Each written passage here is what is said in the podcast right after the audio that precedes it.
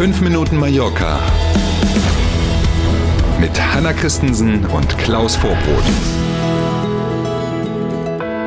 Guten Morgen, heute ist Donnerstag, der 16. März und wir werfen heute mal einen Blick auf die anstehende Tourismussaison hier auf Mallorca. Hm, schönen guten Morgen.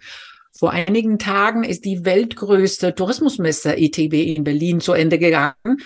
Und der Start der Saison 2023 steht kurz bevor. Ja, wie du schon sagst, wir schauen heute mal auf Erwartungen und mögliche Probleme bei der Saison auf Mallorca. Und wir starten mit dem Problemkind Flugverkehr. Ja, das ist in der Tat, das war ja leider auch schon im letzten Jahr, da machen wir ja kein neues Fass auf, ein Thema, das man immer im Auge behalten musste. Es liegt weniger an den Kontingenten, also an Flugzeugen und Co., die gibt es, Plätze in den Maschinen auch, das ist kein Thema. Ähm, sogar auf Mallorca-Flügen ist das so. Wir haben ja auch rund um die ITB erfahren, dass wegen der sehr guten Buchungslage für die anstehende Saison, was Mallorca angeht, einige Airlines ja Maschinen sogar umplanen, die dann jetzt zum Beispiel eben nicht im Sommer in die Türkei fliegen, sondern noch mehr Mallorca-Verbindungen anbieten. Das ist mhm. ein Thema. Andere, wie die Eurowings zum Beispiel, haben gesagt, hier, wir nehmen größere Flugzeuge auf vielen Strecken und setzen dann den A321 zum Beispiel ein, der regelmäßig dann unterwegs ist zwischen Deutschland und Mallorca, um eben mehr Angebot zu schaffen. Ähm, mhm. Auch darüber haben wir ja schon gesprochen. Der Flughafen in Palma rechnet in diesem Jahr das erste Mal überhaupt damit, dass mehr als 30 Millionen Passagiere abgefertigt werden. Ja, und die große Unsicherheit sind eben die Streiks bei den Airlines und an den Flughäfen. Ne? Siehe Deutschland in der jetzt gerade laufenden Woche und davor ja auch schon, stimmt, ist ein Riesenthema. Dazu kommen dann eben auch noch Personalengpässe an den Flughäfen, zum Beispiel bei der Sicherheitskontrolle. Mhm. Auch das war im vergangenen Jahr schon ein Thema. Und auch da muss man sehen, wie sich die Saison entwickelt. Es gibt ja Flughäfen, Amsterdam zum Beispiel, da werden eben die Zahl der Flüge pro Tag limitiert, weil es nicht genug Personal zum Beispiel bei der mhm. Gepäckverladung oder an der Sicherheitskontrolle gibt. Ja, das Personalthema könnte in der Tat in fast allen Bereichen ein Problem werden. Überall werden noch händeringend Leute für die aktuelle Saison gesucht. Hotels, Mietwagengesellschaften, Bars, Restaurants, überall sind offene Stellen, so kurz vor Start der Saison noch nicht besetzt. Bei den Hotels, besonders bei Hotels, die in dieser Saison eben das erste Mal öffnen, ganz neue Häuser.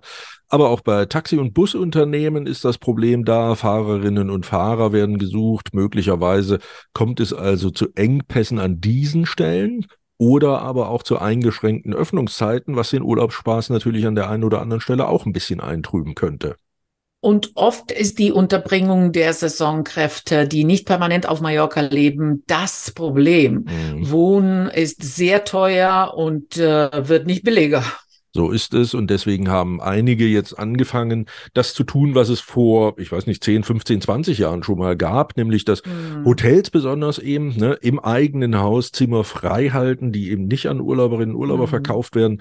Dort wohnt das Personal oder es gibt eben eigene ähm, äh, Häuser, in denen das Personal wohnt, auf dem Gelände der Hotels und in den Urlaubsorten, da mieten Hotelbetreiber, aber auch andere Veranstalter mhm. tatsächlich Apartments an, um die äh, Leute, die dann für die Saison hier sind und arbeiten, dort auch wohnen zu lassen.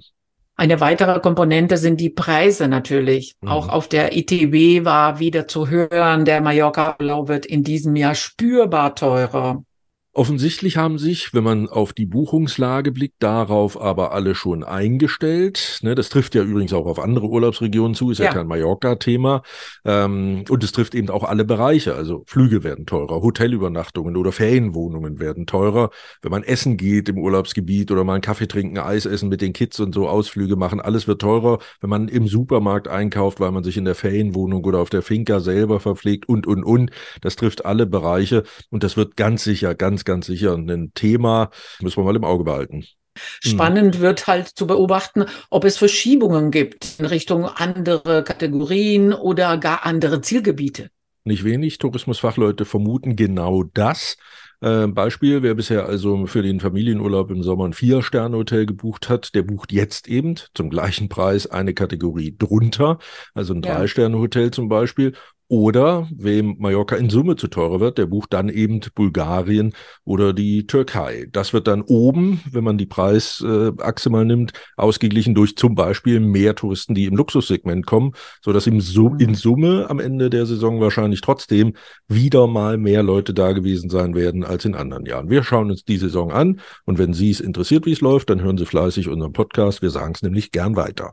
Das Wetter werden wir auch beobachten in der Hochsaison, aber auch heute. Viel Sonne und wenige Wolken sind vorausgesagt und wieder etwas mehr Wind. Dafür wird es mit 22 Grad auch etwas wärmer. Also, machen Sie es wie ich, Haarspange nicht vergessen, ne, dann kann der Wind uns fast egal sein. Und in jedem Fall schönen Donnerstag. Morgen früh sind wir gern wieder für Sie da. Danke für heute, bis morgen um sieben. Hasta mañana.